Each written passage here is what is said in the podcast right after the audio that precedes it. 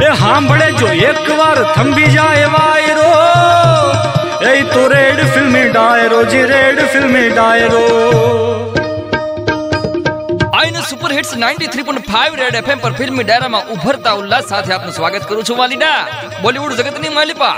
શોલેનો ગબ્બરસિંહ પાપ કરી કરીને ઠાકોરને ઠેબે ચડ્યો તો પછી કહેવાય છે કે એ સુધરી ગયો તો ગબ્બરસિંહ કહેવાય છે કે સંસ્કારી બની ગયો તો વખત જાતા એ ગબ્બરસિંહ આજે પાછો આવ્યો છે, તમારા મારા હાટુ.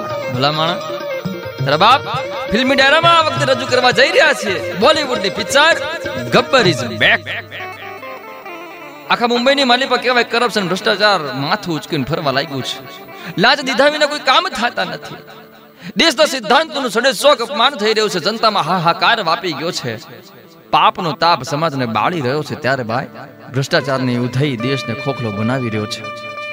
એક સમયની સોને કી કહેવાતું આપણું ભારત કહેવાય છે કે પાંગડો બનીને કલ્પાંત કરી રહ્યો છે. વાર્તન માલિપા આવે છે એમ કે દેશની આવી હાલત હતી ત્યારે ઘટના ઘટી છે. મુંબઈની એની આજુબાજુના વિસ્તારમાં કેવા સરકારી કર્મચારીઓ જાતે જાતે કિડનેપ થઈ રહ્યા છે. વર્તમાન પત્રોમાં એક હારી એકવીસ ફોન રણક્યા છે કે ફલાણેથી પેલો કિડનેપ થયો ને ફલાણેથી ઢીકણો કિડનેપ થયો છે ભાઈ. દસ કર્મચારીઓ કિડનેપ થઈ ગયા છે. એકી હારે ભાઈ.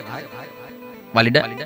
સસ્પેન્સ ના સાપે ભરડો લીધો ત્યારે આગળ હું છે ભાઈ? ઈ આપણે જાણીશું કે નાનકડા આમથા વિરામ બાદ રૂપાડા ફિલ્મી ડાયરામાં ગબ્બર ઇઝ બેક પિક્ચરની વાર્તાને મારી on super hits 93.5 red FM બસ આતે રહો.